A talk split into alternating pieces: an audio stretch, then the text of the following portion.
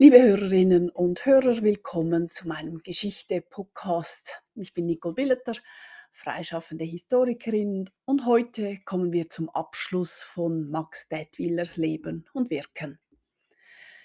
In Europa zogen seit den frühen 1930er Jahren dunkle Wolken auf.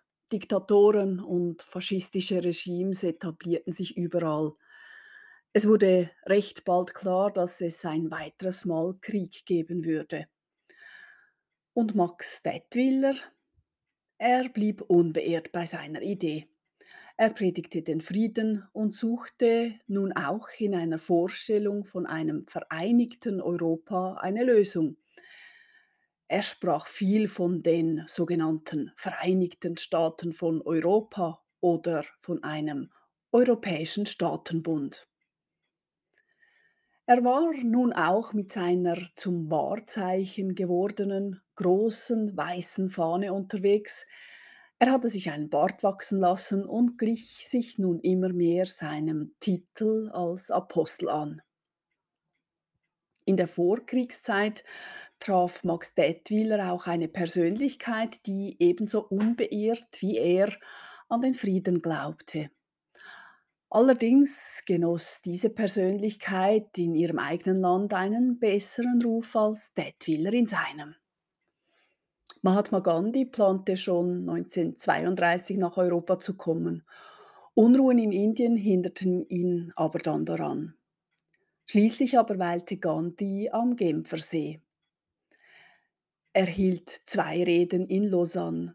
Massenhaft Leute standen an, um ihn reden zu hören. Als er sich bei einer Rede verspätete, übernahm es Detwiller, in die Bresche zu springen. Er sagte etwa Folgendes. Gandhi ist nicht da, aber ich bin ein Gandhi. Die Leute waren teils belustigt, teils verärgert. Und als Gandhi dann wirklich auftrat, war der impertinente Apostel von Zürich wieder vergessen.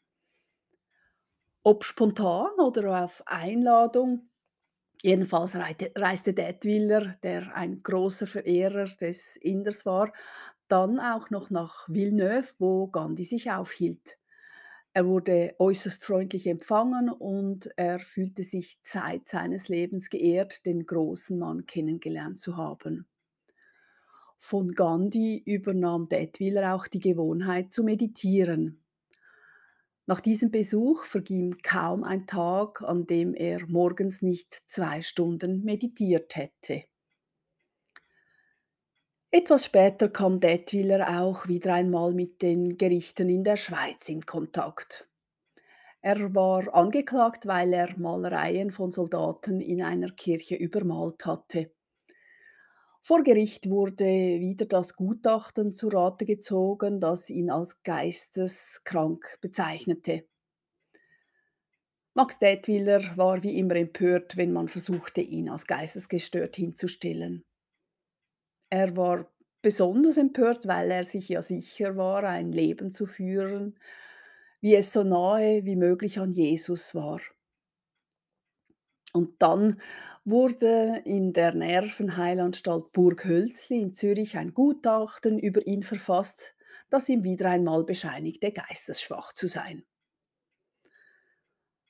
Dazu kam, dass alle Welt wusste, dass der verheiratete Professor, der das Gutachten erstellt hatte, Verhältnisse mit seinen Patientinnen hatte. Er war also auch nicht gerade ein ganz Unschuldiger unschuldiger. Außerdem herrschte am Burg Hölzli bestimmte Ansichten der Welt, die die meisten heute nicht mehr vertreten können. Der Professor sowie die berühmten Vorgänger vor ihm, und sie hatten alle Detwiller auch einmal begutachtet, waren Verfechter der sogenannten Rassenhygiene und Eugenik. In Zürich wurden von 1890 bis 1970 aufgrund von eugenischer Überlegungen Tausende von Zwangskastrationen und Zwangssterilisationen vorgenommen. Dass diese Weltsicht nicht mit Detwillers auf einer Linie lag, das kann man nur erahnen. Aber eben, Detwiller hatte mit dem Gericht zu schaffen und es ordnete drei Maßnahmen an. Detwiller wurde zwar freigelassen, aber er musste für die Zeit der Untersuchungshaft bezahlen. Und die Vormundschaftsbehörde von Zumikon wurde angewiesen, das Verfahren auf Entmündigung einzuleiten. Damit war nun also das Schlimmste eingetreten. Aber Max Detwiller hatte großes Glück. Der Gemeinderat von Zumikon stellte sich quer. Er ließ sich erst einmal zwei Monate Zeit mit der Antwort und schrieb dann offiziell an die Justizdirektion vom Kanton Zürich. Zitat über Max Detwiller kann unsererseits in keiner Weise etwas Nachteiliges ausgesagt werden. Er verhält sich hier sehr ruhig und zurückgezogen, ist solide und arbeitsam und ist bis heute weder er noch seine Familie der Öffentlichkeit irgendwie zur Last gefallen. Wir sind im Weiteren der Ansicht, dass Max Detwiller weder geistesschwach noch geistesgestört ist, indem er über sein Tun und Lassen vollständig im Klaren ist und die Folgen seiner Handlungsweisen kennt. Wir halten daher auch eine Bevormundung nicht für angebracht und lassen Ihnen auftragsgemäß die gesamten Akten wieder zugehen. Zitat Ende. Endlich konnte Detwiller wieder frei atmen. Er wollte nun um die Welt reisen, um für Frieden zu sprechen. Er wollte nach Deutschland. Das blieb auch sein Wunsch, als der Krieg dann 1939 tatsächlich begann. Detwiller wollte Hitler ins Gewissen reden. Bestimmt hätte er ihn umstimmen können. Man müsste ihm nur zuhören, dann würden ja alle begreifen, dass Frieden die bessere Lösung war als Krieg. Aber er hatte kein Glück. Weder Schweizer noch deutsche Behörden waren daran interessiert, Detwiller in Deutschland zu sehen. Ein Einreisevisum wurde ihm verwehrt, Briefe an den Konsul und Bundesrat blieben ohne Wirkung. Da versuchte Detwiller halt auf eigene Faust ins Nachbarland zu kommen. Er probierte es einige Male, immer ohne Erfolg. Am aufsehenerregendsten war wohl die Aktion im April 1944. Er hatte die Basler Mustermesse besucht und wohl spontan entschieden, über die Grenze zu gehen. Er wollte einfach über den Zaun klettern und mit seiner weißen Fahne bewaffnet den Deutschen Frieden aufzeigen. Aber die Schweizer Grenzwächter sahen ihn sogleich im Sperrbereich. Er wurde festgenommen und schließlich in Basel zu vier Monaten bedingt verurteilt. Auch hier ging man davon aus, dass Detwiller völlig unzurechnungsfähig sei. Auch nach dem Zweiten Weltkrieg sprach Detwiller stets auf Plätzen und Straßen über den Frieden. In Zürich war er besonders am Utoke und im Seefeld tätig. Immer wieder erhielt er das polizeiliche Verbot, auf öffentlichen Plätzen zu reden. Da mietete er halt ein Ruderboot und sprach von dort aus zum Ufer. Das Bild des bärtigen Friedenspredigers auf dem Boot prägte sich in das kollektive Gedächtnis seiner Zeitgenossinnen und Zeitgenossen ein. Detwiller schilderte den Drang, über Frieden sprechen zu müssen, als der Geist überkommt mich. Er konnte dann nicht mehr still sitzen, er musste dann einfach reden, denn er empfand es als Ruf seines Gewissens. Auch wenn ihn das wieder und wieder mit dem Gesetz in Konflikt brachte und es Bußgelder hagelte. Detwillers Kinder zogen aus dem Haus, gar in die weite Welt, und Detwiller wurde älter. Aber Kriege gab es noch immer, Detwiller verstand, dass er seine Friedensarbeit ins Ausland ausweiten musste. Und er erkannte an dem entstandenen Ost-West-Konflikt, dass die Welt auf einen dritten Weltkrieg zuraste.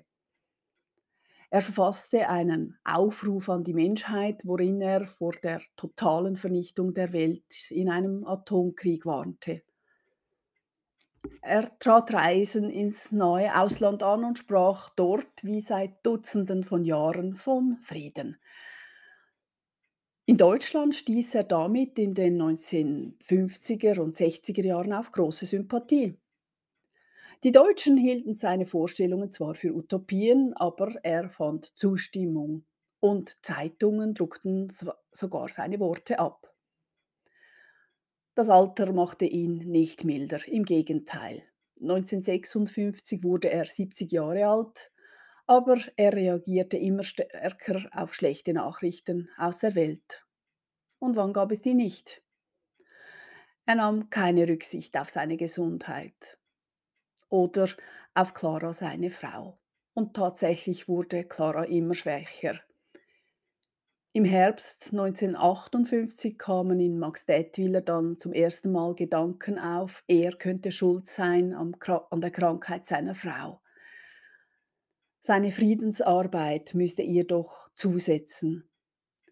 Diese vermeintliche Schuld trug Detwiler bis an sein eigenes Lebensende mit sich. Er konnte sich nicht vergeben. Bei Clara Detwiler wurde Krebs diagnostiziert und eine OP konnte keine Linderung, geschweige denn Heilung bringen. 1959 starb Clara dann. Sie war 41 Jahre mit Max Detwiler verheiratet gewesen. Er schrieb über sie, Zitat, Überall, wo ich hinblicke, begegnet mir der Segen meiner Frau. Alles, was mich umgibt, ist ihr Werk. Nichts war ihr zu viel, keine Mühe, keine Arbeit.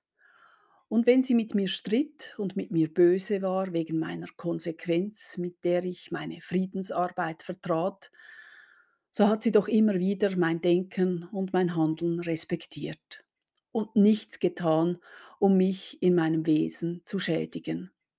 So war sie mein Schutzengel.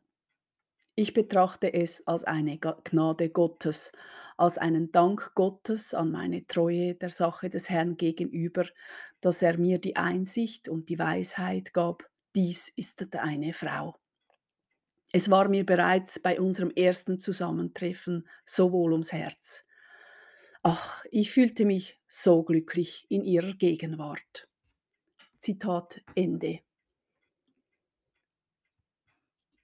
Aber Max Detwillers Missionen gingen weiter. Nur zwei Wochen nach Claras Tod marschierte er von Zürich nach Berlin. Er war 73 Jahre alt und er trug seine weiße Fahne jeden einzelnen Kilometer des Weges. Nur von Hannover nach Berlin musste er fliegen. Die DDR ließ ihn nicht über ihr Gebiet wandern. Aber in Deutschland fand er erneut reges Interesse von der Öffentlichkeit, den Zeitungen, den Einwohnerinnen und Einwohnern. Er ging weiterhin in ganz Europa umher, predigend, redend. Er wurde in Ostberlin aufgegriffen, reiste nach Paris und schließlich reiste der alte Mann mit der weißen Fahne gar nach Moskau. Das Bild von ihm auf dem Roten Platz ging um die Welt. Er kehrte immer wieder nach Zumikon zurück und reiste wieder los. Ägypten, Israel, Budapest, Paris, New York. Und er ging auch in der neuen Zeit auf. Es gibt Fotos von ihm, wie er während des Globus-Krawalls in Zürich als die 1968er Bewegung mit ihrer Jugend auf dem Höhepunkt stand, mitten unter den Studentinnen und Studenten stand. Der alte Mann mit der weißen Fahne. Er war fast ein Relikt geworden.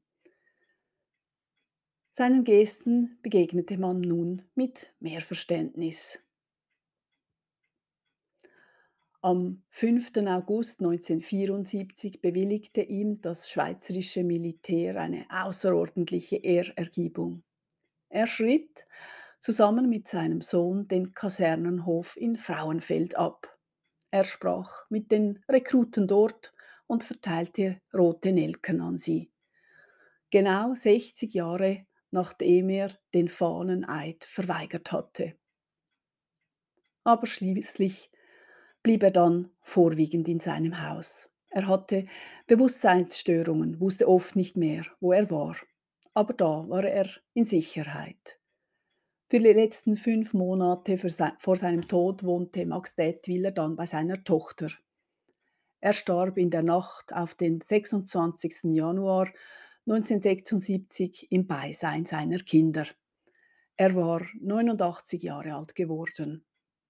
Noch kurz zuvor hatte er gesagt, die Waffen nieder, das wäre Christentum. In diesem Sinne wünsche ich Ihnen eine gute Zeit. Bis in zwei Wochen wieder. Auf Wiederlose.